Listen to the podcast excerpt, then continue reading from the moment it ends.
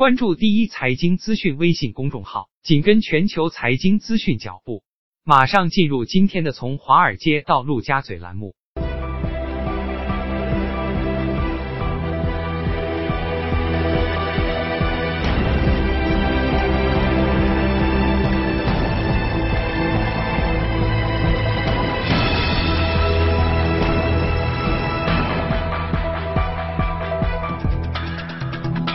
今天是星期一，我们先来看一下上周美股和欧股收盘的情况。首先看到欧洲三大股指纷纷下落啊，英国富时指数跌了百分之零点六六，德国和法国指数基本都跌了百分之零点四八啊，零点五不到。具体情况我们来连线一下第一财经特约记者陈曦宇，请他给我们做一下介绍。你好，曦宇。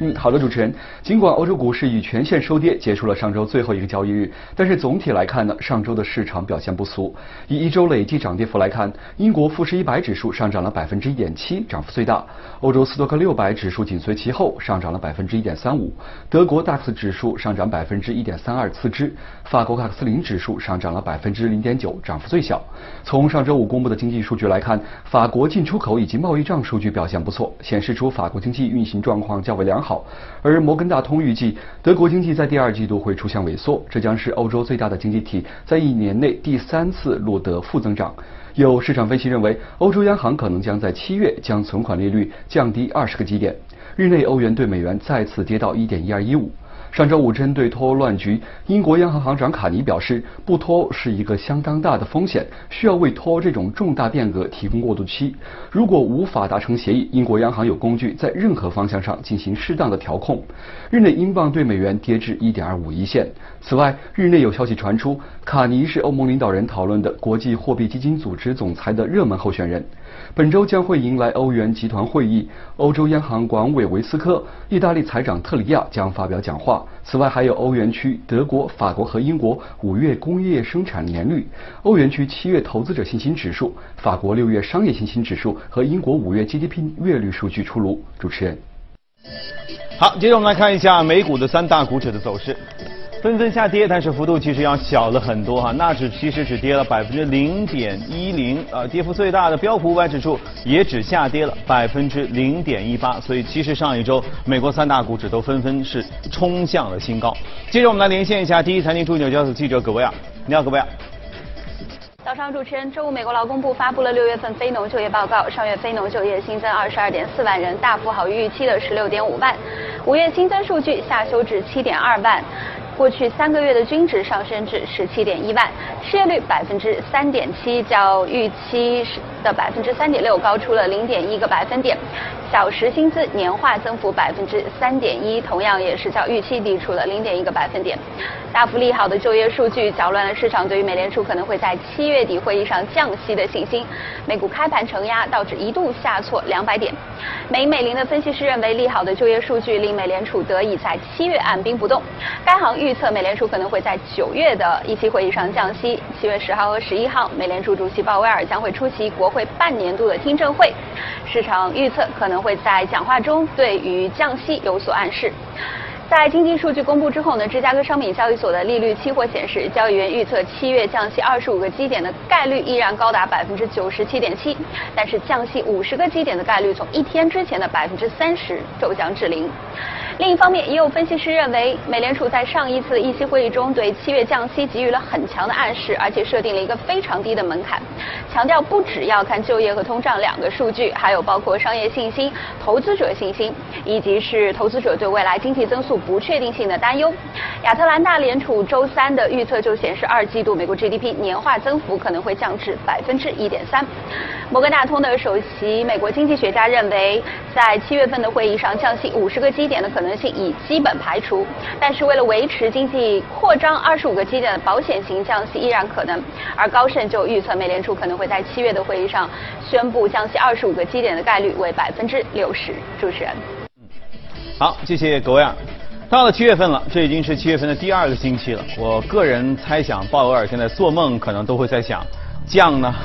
还是不降呢？或者降多少呢？那到底七月份目前从现在已有的数据来看哈，大家怎么猜测，以及市场后市该怎么走？今天我们嘉宾一起来聊一聊。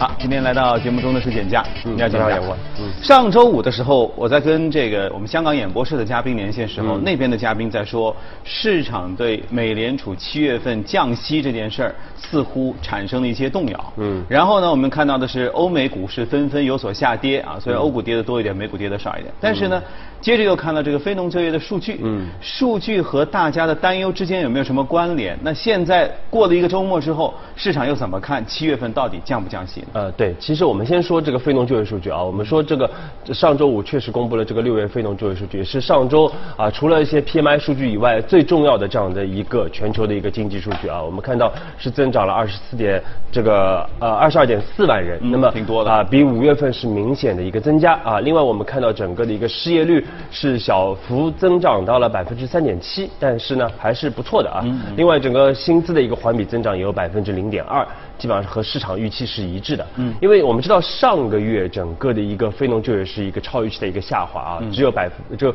七点二万人啊，那么这一次是明显的一个反弹啊，那么所以说呢，其实还是比较超预期的，因为大家觉得整个经济目前的数据来说不是很好啊，所以之前预期也不是特别高啊，但是呢，我们看到这次确实比较超预期，嗯，而且呢，从这个分项上来看啊，除了像这个采掘和零售还是出现一个负增长以外，主要的呃几乎所有的这个行业都是整个的一个新增就业是一个正增长啊，所以整个表现非常好。就欣欣向荣啊，对。对，所以呢，之前因为大家对于这个美联储降息的预期已经非常强了，那么在这样的一个环境之下，出来这么一个重磅的这样的一个非农就业数据、啊，这就扰乱市场的整个的一个对于降息的一个预期啊，所以我们看到上周五整个美国的一特别是国债收益率啊，因为它对于整个经济数据比较敏感嘛，啊，快速上升到了百分之二以上啊。那么另外呢，我们看到像这个美股啊，之前也是一个比较明显的下跌啊，当然最后终于收回来了。但是像黄金，我们看到也是跌了二十美元啊，所以说还是一个比较大的这样的一个跌幅。嗯，啊，但是呢。总综合来看，我们看整个的二季度的整个那个非农就业啊，我们把它作为一个整体上来看啊，我们看到整个同比来看还是一个持持续的这样的一个下行的一个态势啊，并没有发生变化。可能单季单月啊会有一个跳升啊，但是整体来说还是在一个趋势性下行的这样的一个阶段啊。因为现在全球经济的一个疲弱，它最首先冲击到的就是美国企业的一个盈利。啊，而一般美国企业盈利下跌下行之后，它才会开始在整个的一个招聘啊，包括一些薪资方面开始有一些松动啊。那么确实我们看到。从一些细项啊，比如说这个招聘的这个人数啊，还是说招聘招工的时间啊，包括薪资的这样小时数，其实都是出现了同时的这样的一个下滑，呃，这是个非常罕见的一个现象啊。那么这也其实也意味着，就是确实目前美国企业的一个盈利啊，在慢慢的出现问题啊，最终会影响到整个就业的一个市场啊。那么而且确实从全球的一个情况来看，包括我们看到上个月啊公布的上周公布的像日本、韩国的这些出口数据啊，总体来说还是继续的往下走的啊，所以这个也是预示着全球经济比较疲弱啊，包括全球的 PMI 数据啊，那么也包括我们说这个看到很多的一些新的一些数据，其实目前来看看全球整个的一个就业不太好，也就是说，虽然这一次六月份的非农就业就就业的数据特别好，嗯。上一次的就业数据不太好，嗯。呃，如果在加息周期内会认为说上一次这个数据出现了一些意外，对。但是如果按照你的说法，其实美国公司的经营状况或者薪资的状况都处于一个疲软状况的，说不定是这一次的这个 二十二点四万人有可能是虚高，也未可知，对不对？对。因为这样的话，总体上是能够看得出，其实嗯整体上处于处于一个下滑态势，也才能支持联储的降息的情况。嗯，对，确实，所以我们说，特别是要关注，大家要关注就是啊、因为美国它是一个消费主导的一个国家啊，嗯，一旦薪资出现了一个下行的话啊，再加上现在整个收入体体系出现下行的话，那么未来其实美国居民他的那个金融杠杆率过高这样的一个风险。有可能会释放出来啊，因为我们知道美国居民大量的可能他的整个的一个资产，主要是和像股市啊这些包括房地产市场是有关系的啊对。而最近我们看到，其实股市、房地产啊，股市其实它的一个波动率也在加大啊。那么未来如果出出现一个明显的一个下行的话，或者一个波动率加大的话，那么也会很大程度上会影响到美国的这样的一个消费的一个态势啊。嗯对。所以，那么目前看七月份降息的概率其实还是很大的，对不对？对，所以其实上个月啊，之只是之前大家对于加五十个点可能还有一点预期啊，但是现在是慢慢修正了啊，包括鲍威尔的讲话啊，包括这次的一个非农就业，其实是对于这块会有所修正啊。但是就像我们上周节目中说的啊，因为现在无论是从美国的一个长端的一个收益率啊，还是从金融市场的这些资产的一些情况来看，都基本上预示着美联储后面的这个加息。的一个节奏啊，包括我们说，特别是今年有可能还是会加息三次啊，七月、九月、十二月啊，降息三次，对，而且七月降息的概率几乎是百分之一百啊，所以说这个就算这个非农就业数据比较强，但是。很难去扭转这样的一个降息的一个概率啊。那么另外我们看到特朗普其实上周又有两个非常大的一个动作啊。那么首先周二当时他是提名了两位新的经济学家啊，这个沃伦和这个希尔顿啊。那么这两位经济学家呢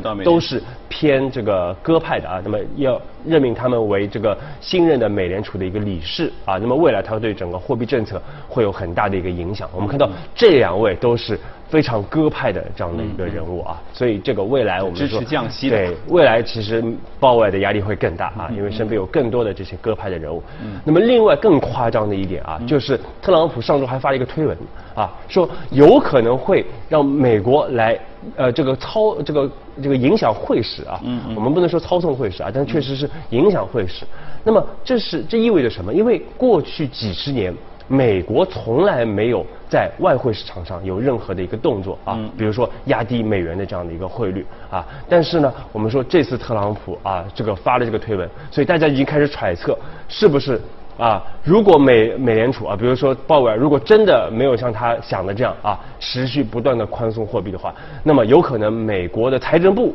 有可能会在市场上来抛售美元，来压低美元的这样的一个汇率啊，这个是非常夸张，而且这个是一个非常恶劣的啊，也是对全球经济来说是非常不稳定的这样的一个现象。但是呢，因为我们说特朗普在台上啊，所以任何事情都是有可能发生。而且他如果为了经济或者至少为了竞选的时候能够做出一些表态的话，说不定真的会做出这样的一个动动作。呃，对，因为理论上是可以的，但是我们说这会导致导致一个全球的一个竞争性的一个贬值啊。包括其实他自己一直叫嚣别的国家在操纵汇率，但是其实如果他这样做的话，他们自己就是在操纵汇率了啊。所以这个就是大家后面还是要密切关注啊，因为鲍呃这个特朗普就是手上还是有非常多的这个牌啊牌，而且是大家这个牌的组合跟以前打法都不一样，和和以前的任何一任总统都是不一样的啊。所以这个大家要密切新的打法。所以我相信鲍威尔这两天说他睡不着，估计是真睡不着。一方面本身的压力就挺大，另外一方面这个特朗普在给你来几下助。攻，然后到开会的时候，发现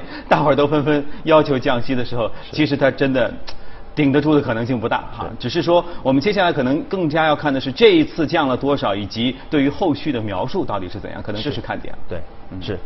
好，关于降息的预期，我们大家可都可以慢慢来梳理一下。接着看一下今天要关注到的美股，看一下美股放大镜。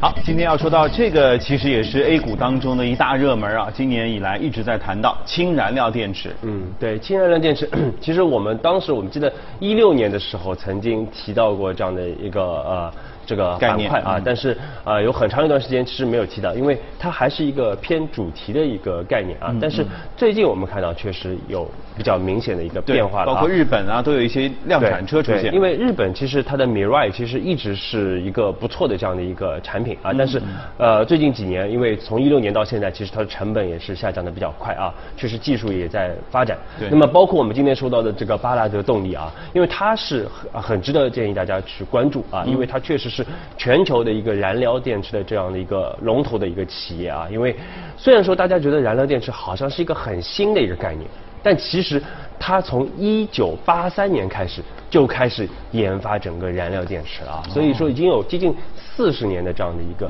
研发的一个历史啊，当时当然一开始它是处在一个技术积累阶段，然后慢慢的进入到商业化的一个阶段。嗯，那么现在它重点推出的就是它的一个中国的一个战略，就是这个巴拉德动力。啊，那么我们看到它目前就是在它的整个的一个产量现在是差不多每年是八百五十万呃八百五十兆瓦的这样的一个燃料电池的一个产量。嗯。那么整个的一个膜啊电池的这样的一个啊膜膜电极的这样的一个啊出产也有差不多五百万片啊，所以说还是个非常大体量的这样的一个公司。嗯嗯。那么另外呢，我们说看到其实它整个的一个呃未来的整个的一个发展还是非常的不错的啊，因为今年我们看到它的整个的一个股价也是上涨了百分之七十一。还还是一个非常明显的一个上涨，现在市值差不多有九亿美元。那么为什么会上涨这么多？我们认为主要是两方面的一个原因啊。那么首先就是因为它确实是在一个非常好的一个赛道，嗯，也就是氢能的这样的一个赛道啊。因为大家都把氢能